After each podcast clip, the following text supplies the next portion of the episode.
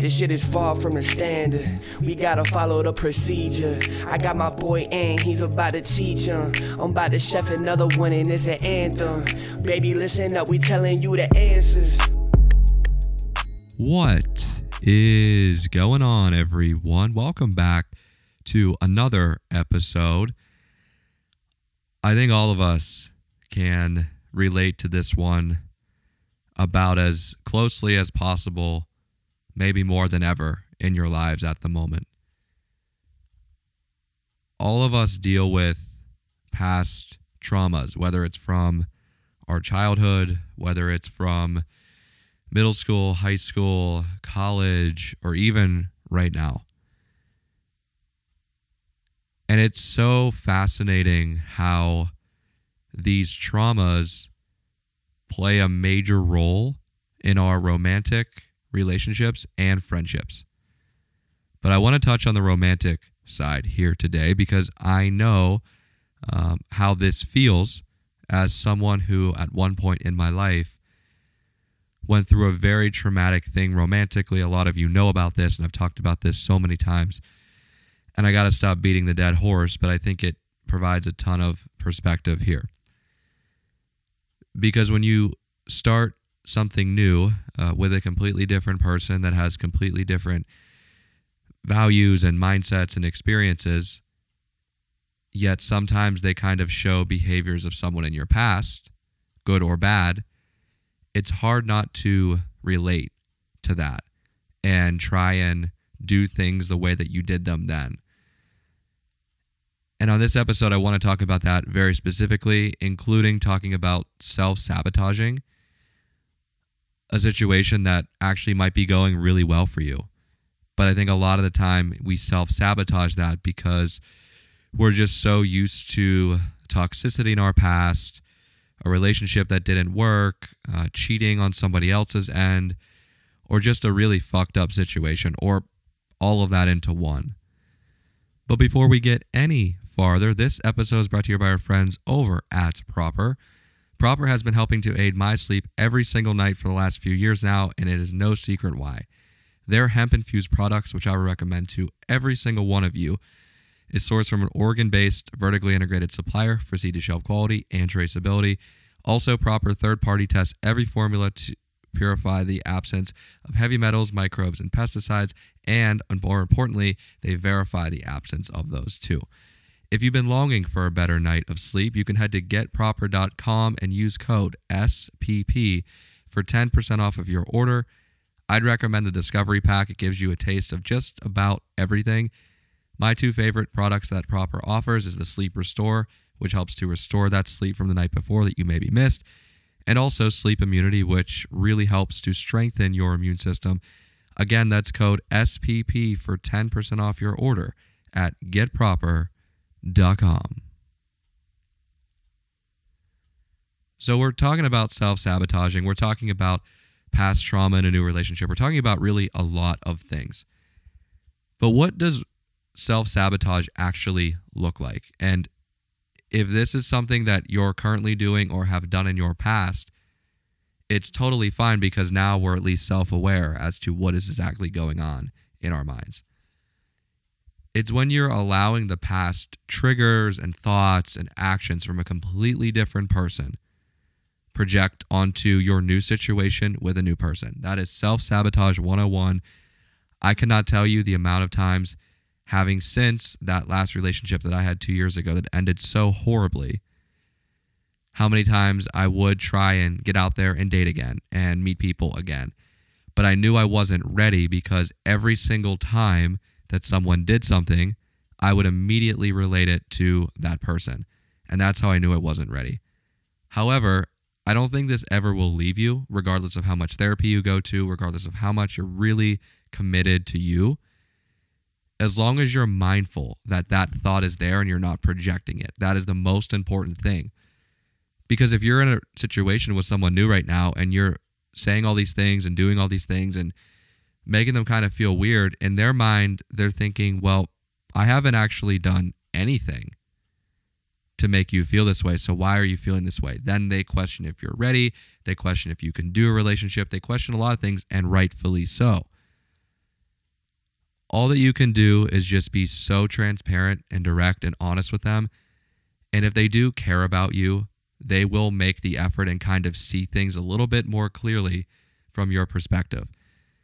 It does suck to come from a situation that is really fucked up. I think all of us, to some degree, as I said earlier, have come from that, whether it's in dating, whether it's in early life, whether it's at any point. And no trauma is greater than the other. Yes, some are, some aren't, but trauma is trauma, and it's how you deal with it now that will determine the rest of your life. But there's a real common, and I'd say very common, example of what self sabotage can look like. And I can guarantee you, I know I've done this in the past, and maybe you're doing this now or have done it. But it's when you're not able to address negative emotions because you're just afraid of that person leaving or not wanting to stay or to scare them off. A major red flag for self sabotage is having negative emotions about your partner. That's normal. But refusing, this is the part that's the red flag, refusing to address them. And I'll say this, and I'll say this as loud as I can for anyone in the back feeling anxious, anger, frustrated, doubt in any relationship, romantic or not, is very common. It is. But refusing to speak to your partner about these fears signals that you're not exactly interested in fixing the problems that you're seeing or really interested in keeping your relationship alive. I know how hard it is to really like someone, to try and have them see the best side of you. But this is why I always say you have to be authentic and true to yourself. And there's going to be so many situations with people where you're like, damn, that really, I wish it worked out, but I wasn't ready. Or they weren't ready. There's so many things that can go down. But don't suppress your feelings and emotions because you're afraid of them leaving. I think doing this maybe a few days in when you first meet is a little much. But as you get to know them, weeks, months down the road, and they're going to do this to you, you're going to have all these feelings. Anyone can be good when it's good, but it's when it's bad, how good are you at overcoming that? And how good are you guys together at overcoming it? A really big, really big question. So, what I want you to do now, and we're about to get into avoiding self sabotaging these four really important things that if you do them, you'll avoid it altogether and you'll be fine. But I want you to think about right now what does a healthy relationship look like to you? I want you to envision it. I want you to think about it. I've actually written this down. And what I do is I will take that list and compare it to the people or person that I am dating at a certain period of time. I've been doing this actually since that last relationship that I was in two years ago. By the way, thank you therapy, betterhelp.com slash ANT, 10% off your first month. Uh-oh, not us cross promoting on episode. Probably illegal, but don't care. But I want you to think about this because every single time that I have tried to get back up on my feet and date, I always take that list and compare it to that person. And if it doesn't match up, then it's not going to work. And this is a really good point and a really good part of where being logical comes into play. Because all of us have feelings. We have feelings toward this other person, they have feelings toward us. But it is so hard to be logical about a relationship, a partnership, if you're so emotionally attached, which is fine. Like that's the goal to be in love, to be emotionally attached. That's amazing. But I think early on, it is so damn important to literally match this person next to the list and say, they do this, they do this, they don't do this, they don't do this, and really figure out what are deal breakers for you. I think one thing that I have very much learned over time, now almost going to be 26 in a few months. First of all, how the mindset in dating changes from when you're in college to now when you're literally a full grown ass adult. But also that relationships are like that new building that is being built and you keep seeing it and every day it doesn't look like there's a lot of progress being made, but there is. And you also know and can see that from around that building, there is scaffolding. And when you see scaffolding, that usually indicates that there is a lot of work to be done. That's what a relationship is a lot of fucking work. And if you find someone that is willing to put that same level of work in with you, y'all are going to be together forever or for how, how long that you guys have that thing. It's so important that you find someone that is willing to put in the work. I could not say that loud enough.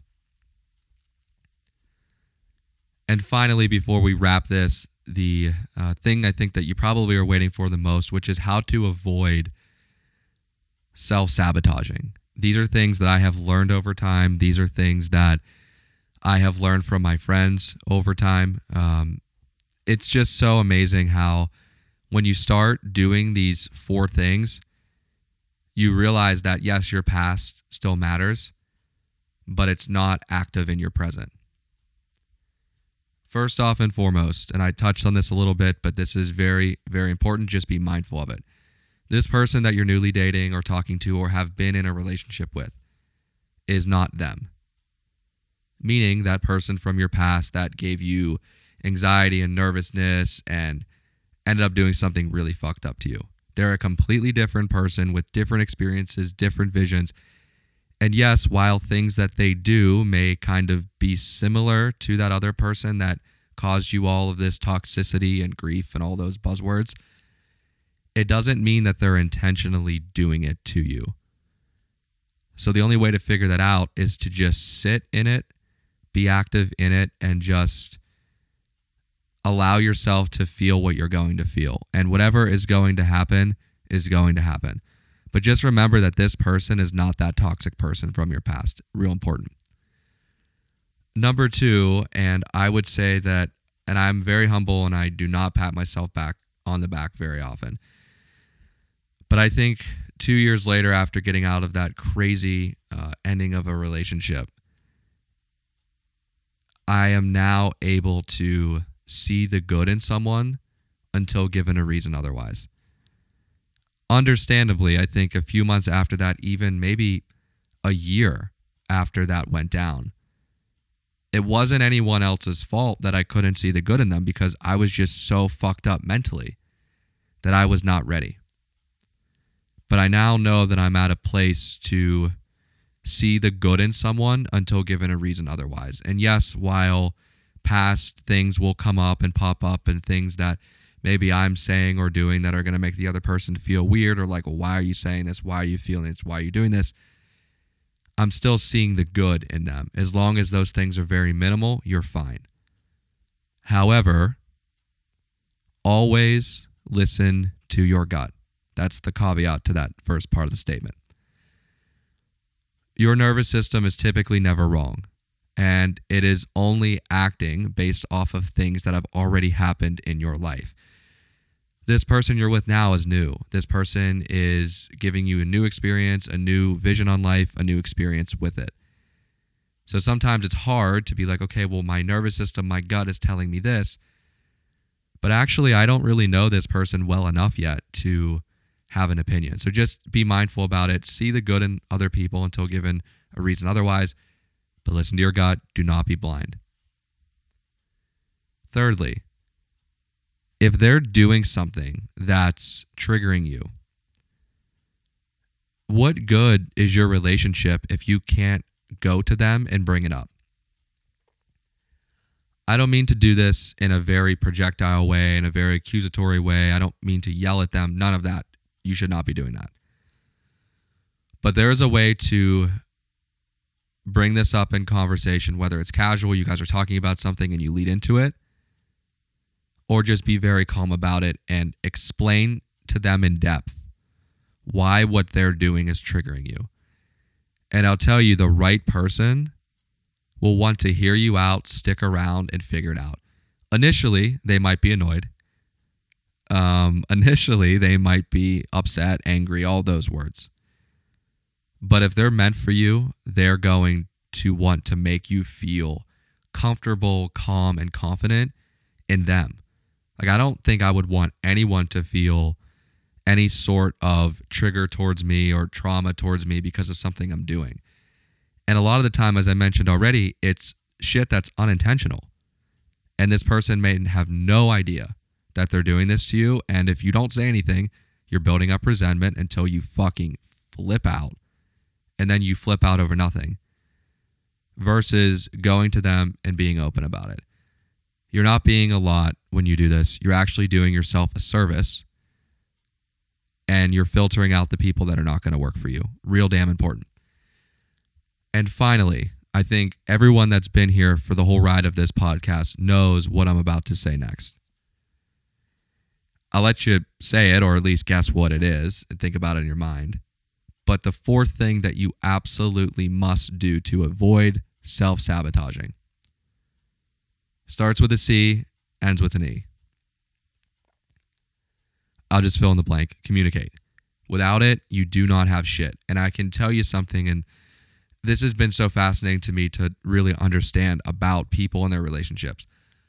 Like you, I have some friends that are in committed relationships are in new relationships, are engaged, are getting engaged, or are married. Like at 26, about to be 26, I have that all over the board. And it is a really new, not weird feeling, but just wild feeling to kind of see how people molded together and moved at their own pace and they're doing their thing. But the number one question, and I did this pretty recently within the last month because I was very curious of my friends that are in very much committed relationships, engaged, getting engaged, or married, I ask them when you guys are in a fight, when you guys are in a disagreement, when you guys are in a position where you're unsure of each other, how are you communicating to each other on it?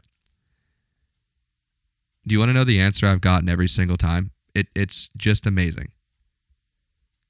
Being proactive versus reactive.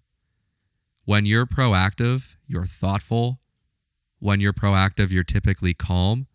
When you're proactive, you have a strategy in place and you can deliver something a lot more efficiently. When you're reactive, you're typically going to be emotional, you're going to be defensive, and you might be a little upset and verbally angry. So you see the difference in those two things and how if you're proactive about communicating on something versus reactive, your relationship is going to be that much more healthier. And you're self sabotaging if you don't communicate and like not urge your partner to do this, but be like, hey, um, I'm doing this over here. Why are we not doing this over here? Sort of deal. Not that you should have to do that, but you're self sabotaging if you cannot say that to them. And I touched on that earlier. Really important. I think an example of, of proactive communication could be something as simple as your texting patterns with them. All of a sudden, they're busy, something comes up, you don't hear from them for X amount of time. All that they had to do was be like, hey, I'm not really going to be near my phone, or I can't really text, or I can't really, whatever it is, for this amount of time, but I will text you when I'm done, or I will call you when I'm done. Do you know how many headaches that saves? And I know all of this makes so much sense and is incredibly logical. But there's also a part of you that's like, well, that's a lot of work. That's too much. I shouldn't have to do that. When you find someone that you really care about, that you really like, or really, really fucking love, you will do just about anything to make that situation and relationship perfect. Take it from someone that has been in love before. You'll do just about anything that's the episode. Shout out to Proper for sponsoring this episode. If you want to sleep better at night, head to getproper.com, code SPP for 10% off your order. Also, you can head to antferrella.com slash partners for other deals and discounts with our fabulous other partners over there. And if you're still at antferrella.com, you can click on the shop tab. All of our merch will be there. We're going to be putting out new merch for the winter and even going into the new year, so stay tuned for that. Also, as I mentioned on our last episode, we now have an Instagram for this podcast. It is in my bio on my personal Instagram, or if you go to at Standard Procedure Podcast on Instagram. I know that's really long to type out. So if you go to my Instagram, everything's linked there. give it a follow. We're going to be posting a lot more podcast content there clips, quotes, did you knows, uh, just so many various different things that I think are going to be really valuable to your life. So please support us there. I know a lot of you already have, and uh, we continue to want to grow that page and, and grow with you. So thank you very much for that. We really appreciate it. I think that's it. That's all I got. I just kind of flew through that, but it is so damn fascinating how trauma plays a factor in all of our relationships. And don't allow your past to affect your present negatively. Have a great rest of your week. Stay safe out there, and I will talk to all of you later.